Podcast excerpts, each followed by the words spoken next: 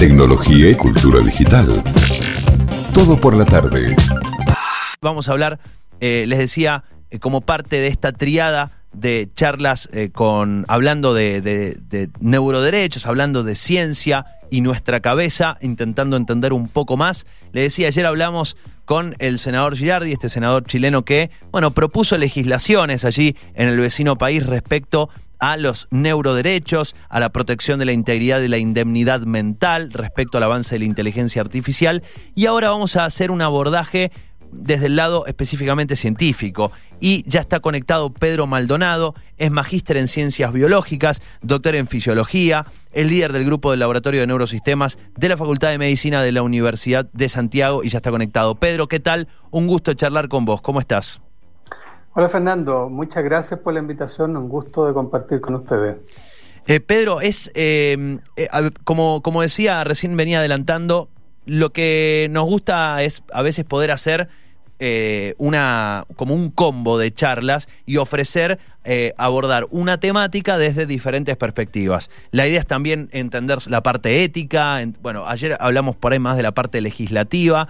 Está pasando algo interesante, digo, en Chile respecto al avance de las legislaciones en este sentido, eh, pero antes, eh, y ayer leíamos algunos artículos y yo recordaba una charla que tuvimos la posibilidad de tener en la radio con, con Rafael Juste en su momento, eh, y un poco intentamos entender, con palabras muy básicas claramente y sin una voz especialista aún, ¿De qué se trata, digo, cuando hablamos de el poder mapear el cerebro, de poder leer lo que pasa en nuestra cabeza, de que una, una cierta, el desarrollo tecnológico pueda eh, entender sin que nosotros digamos nada, sin que nosotros hablemos en qué estamos pensando? Claro, parece algo de ciencia ficción, pero dadas las circunstancias y dada la información que uno puede acceder, parecería que no estamos tan lejos.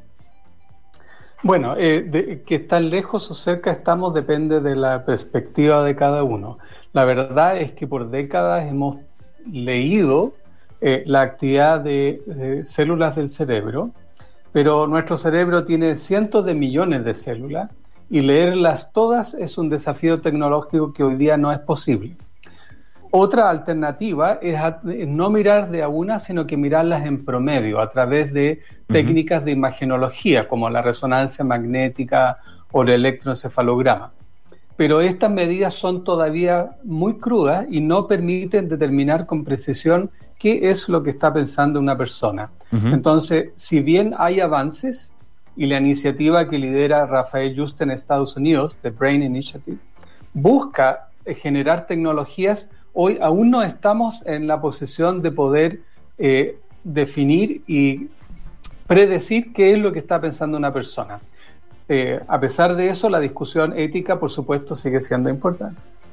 Ahora, ustedes allí en el laboratorio de neurosistemas, ¿cuáles son sus, verticales, sus, eh, sus ejes de investigación? ¿Están relacionadas con, obviamente me imagino, con el estudio de- del cerebro, pero específicamente a qué áreas, a qué áreas eh, apuntan? Claro, nosotros estamos tratando de entender el cerebro como todo neurocientífico, pero eh, tratamos de entender primariamente eh, la percepción visual, porque creemos que si entendemos cómo vemos, también vamos a poder entender cómo escuchamos, cómo tocamos, porque los principios fundamentales de operación del cerebro son muy parecidas. Eh, y, y todavía no sabemos cómo vemos, tenemos una idea. En nuestro laboratorio eh, buscamos escuchar la actividad de neuronas del cerebro de animales, mientras estos realizan una actividad y luego entender cómo la conducta surge de la actividad de estas neuronas. También hemos hecho estudios donde hemos eh, escrito, si uno quiere, eh, estimulado neuronas y ver si podemos evocar ciertos estados perceptuales que eh, los animales indican a través de mover una palanca. Y efectivamente es posible generar, un poco hacia lo Matrix, ¿cierto? Sí. Eh, algo que no es real, pero que los Medio como animales un- sienten como real. Como un Inception, me imagino la película Inception para ustedes debe ser un clásico. Claro, eh, muchas de estas películas han sido a la vez inspiración, pero también eh, han sido algunas un poco mito. Eh, la ciencia se mueve entre medio de estas dos cosas y eh, yo creo que en el caso de estos experimentos más cercano a Matrix que Inception. Eh, ahora, cuando, cuando hablamos de los sentidos, es, muy interesante esto que, que- que contás. De los, de los sentidos, eh, ¿hay desconocimiento o, dificultad de poder terminar de estudiarlos en los cinco o específicamente la vista es uno de los mayores desafíos? Bueno, eh, la verdad es que tenemos más que cinco sentidos. También sentimos nuestro interior del cuerpo. Eh, los cinco sentidos son aquellos en los cuales interactuamos con el mundo. Nosotros como animales primates tenemos una enorme cantidad de recursos cerebrales dedicados a ver, más que a otras modalidades sensoriales. Y se estima en la comunidad neurocientífica que de la visión no entendemos más del 15%. De manera que todavía estamos muy lejos de tener un entendimiento completo. Y, lo más misterioso es que no sabemos cómo de la actividad eléctrica y química que hay en nuestro cerebro surge esta experiencia subjetiva, que es la que sentimos al ver. ¿Qué es lo que es ver? ¿Cómo surge esto? Es todavía un misterio para la neurociencia. El, eh, es, interesante, digo, esto de, la percepción de, la vista y y cómo, cómo construimos el mundo, ¿no? En base a, en base a esto. Eh, ¿cómo, ayuda, o, no sé, es, es, una pregunta, tal vez no, los ayuda en nada, pero ¿han, han tomado como recurso el, el, arte, la expresión del ser humano desde lo visual en este sentido para intentar entender también qué rol cumple este sentido? Sí, hay algo que quiero destacar de lo que tú dijiste, esto de que construimos el mundo. Eh, muchas personas creen que los ojos realmente capturan fielmente el mundo físico en que nos volvemos, desenvolvemos. Y esto no es cierto. En realidad nuestra percepción, no solo la visual, la auditiva, es una construcción mental, es lo que el cerebro fabrica en base a lo que le llega a los ojos, al oído. No es el mundo exactamente real. y como modelo depende de nuestra experiencia. Y como tú dices, eh, nuestros modelos mentales van a incorporar todo tipo de aspectos emocionales, eh, artísticos o físicos, dependiendo de cuál ha sido la experiencia en la cual nosotros hemos crecido. Tiene, eh, a la hora de, mapear y de entender, me decías que individualmente es muy difícil, leía por allí que son alrededor de 80 mil millones de neuronas, es un número que puesto en billetes incluso es difícil de imaginarlo, pero eh, entonces eh, empezar a entenderlos en conjuntos o en zonas del cerebro, la actividad neuronal. Eh, el, desafío está en, el, en la cantidad de volumen de información, en el volumen de neuronas, o dónde está el desafío. ¿Todavía no está lista la tecnología para entender esta cantidad de información? ¿O dónde está la barrera hoy que de alguna manera está, entre comillas, retrasando o haciendo más desafiante la investigación? Mira, por un lado, efectivamente es muy importante desarrollar tecnología para poder monitorear todo nuestro cerebro. Pero eh, los obstáculos hoy en día no están en la tecnología, están en la teoría. Porque incluso conociendo circuitos de animales como gusanos u otros animales que tienen mucho menos neuronas, todavía ahí no podemos hacer una explicación completa de cómo con su cerebro hace lo que hace. Entonces, eh, hay un problema conceptual hoy en día teórico que nos está impidiendo avanzar suficiente. Eh, la tecnología por sí sola no va a solucionar la pregunta de cómo funciona el cerebro. Hay que tener propuestas teóricas eh, que ojalá surjan pronto, digamos, pero mientras eso no ocurra, no vamos a avanzar. Eh, una vez eh, se, avanza, me digo, mediante se avanza en el conocimiento de, la actividad neuronal, de, justamente cómo funciona o también para qué, para qué sirve cada, cada área específica, eh, me imagino que también se puede avanzar sobre el conocimiento de enfermedades neurodegenerativas. ¿qué, si hablábamos de, porcentajes, yo sé que es, muy difícil hablar de porcentajes en este sentido, pero ¿qué tanto se conoce? De enfermedades como por ejemplo el Alzheimer o, u, otras similares, eh, y, qué es todo lo que se podría digo, descubrir o las grandes preguntas que se tienen sobre estas, eh, sobre estas enfermedades una vez se conozca más sobre el cerebro. Bueno, ahí también estamos al debe en términos de conocimiento. En neurología, muchas de estas enfermedades neurodegenerativas, el Parkinson, el Alzheimer, eh, aún no se conoce con precisión qué es lo que los causa. Y, tampoco hay terapias que permiten curar estas enfermedades, simplemente tratarlas para minimizar la velocidad en que se deterioran las personas. Y esto es aún peor en psiquiatría. Eh, hay que hacer notar que hoy en psiquiatría no existe ninguna cura definitiva para muchas enfermedades porque entendemos pocos de los mecanismos. Eh, y si bien hoy han habido enormes avances entendiendo y en tratamiento, estamos al mismo tiempo también lejanos de conocer lo suficiente para impedir que estas enfermedades ocurran hoy en día.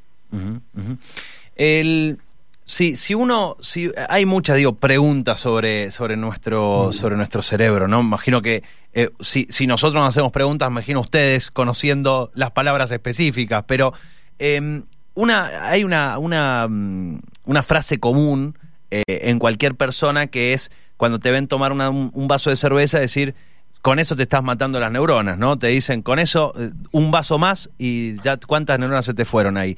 Eh, y es interesante en, entender cuál, cuál es el proceso de vida de una neurona y cómo, si, se si, si, se conoce justamente el cómo funciona el ciclo de vida de una neurona y qué puede acelerar, digo, prolongar su vida o acelerar su muerte. Sí, excelente pregunta. De hecho, nosotros nacemos con el mayor número de neuronas y es el que tenemos cuando somos muy pequeños. Pero a lo largo de nuestra vida las neuronas se van muriendo. Y solo en un pequeño lugar de nuestro cerebro hay nuevas neuronas, pero a través de nuestra vida siempre vamos perdiendo neuronas. Por lo tanto, todo lo que hacemos lo hacemos con las neuronas que quedan que básicamente tienen la gran propiedad de cambiar sus conexiones y eso es lo que nos permite generar nueva experiencia. Ahora, el cerebro y sus neuronas son muy frágiles. Son las primeras en morirse las células del cuerpo cuando falta el oxígeno. Son las que consumen más azúcar y energía de todo el cuerpo y son moduladas por muchos químicos, entre ellos el alcohol. Curiosamente, el alcohol, el ingesta de alcohol, eh, en moderada inhibe algunas de las funciones cerebrales, pero no elimina, no mata las neuronas directamente, a menos que el consumo sea realmente excesivo. Eh, y eso ocurre ocasionalmente, pero una cerveza Bien. en principio no debiera matar las neuronas, excepto relajarlas lo suficiente para que uno se conduzca y pierda muchas habilidades cognitivas, como por ejemplo poder manejar. Claro, claro, sí, sí, los reflejos, ¿no? Eh, todo los reflejos, sí. Todo, y todo lo que alguna vez todos hemos, hemos experimentado seguramente. Eh, Pedro, ustedes eh, en, relación a, esto que hablábamos al inicio de la charla, en relación a, todo lo que significa estas propuestas en, la, en el Senado y en la legislación del gobierno de Chile, ¿Cómo, ¿Cómo reacciona la comunidad científica chilena? ¿Cómo reaccionaron ustedes? Digo, eh, no sé si fueron consultados, sí, no, creo que, eh, bueno, ayer el, senador nos comentaba que esta iniciativa fue elaborada en conjunto con universidades, con comunidad científica, con el Comité de Diseño de Futuro. Eh, ¿Cómo toman ustedes que la legislación chilena busque avanzar en algo eh, de forma, entre comillas, tan anticipada, ¿no? Digo, como adelantándose a algo que puede suceder. Sí, es interesante lo que ha ocurrido en los últimos años, que efectivamente la comunidad científica ha sido invitada a participar de debate. Yo mismo he participado justamente de debates sobre los neuroderechos y la neurotecnología con Rafael Yuste y el senador Girardi. Eh, nos sentimos bastante felices de que eh, la comunidad científica sea invitada, porque eh, obviamente creemos que hay un aporte que podemos hacer. Y en ese sentido yo creo que es una buena práctica. Eh, ciertamente hay una reflexión importante de saber, bueno, estamos haciendo un ejercicio académico que en realidad no tiene sentido porque estas tecnologías no van a estar aquí como en 20, 30, 40 años más. Bueno, es que no sabemos y el riesgo está permanente y es importante que la discusión ética ocurra antes de que las tecnologías estén. Y hay indicios de que algunas tecnologías pueden llegar muy temprano. Por ejemplo, ya hay muchos dispositivos que se están vendiendo a personas para que lo ocupen en sus casas, que miden algún eh, nivel de actividad cerebral y esos datos, de la misma manera en que los datos que recoge nuestro eh, teléfonos móviles o nuestro computador son usados para algoritmos de inteligencia artificial. Entonces, hay cosas que sí están ocurriendo y por lo tanto el debate ético tiene que iniciarse eh, lo antes posible.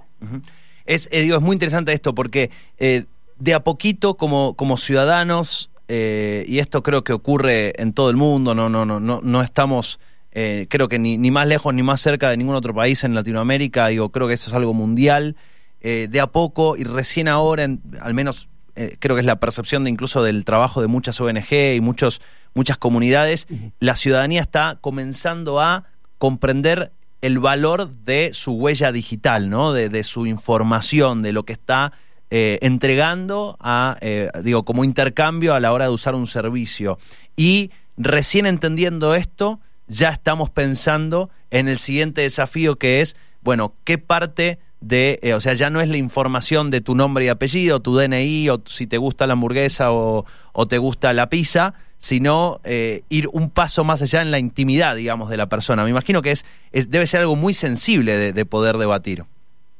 Así es. Eh, lo, quizás lo crítico es que, por ejemplo, con los datos, efectivamente hay problemas éticos que están ocurriendo hoy en día y muchos países no tienen una política de inteligencia artificial eh, que permita o regule estas cosas. Entonces, si luego viene esta otra posibilidad en la cual podemos tener acceso a interactuar directamente con nuestro cerebro, aparecen preguntas que son éticamente aún más importantes ¿Qué va a pasar con mi propia identidad como persona? ¿Qué va a pasar con los pensamientos que yo tengo y que no quiero compartir?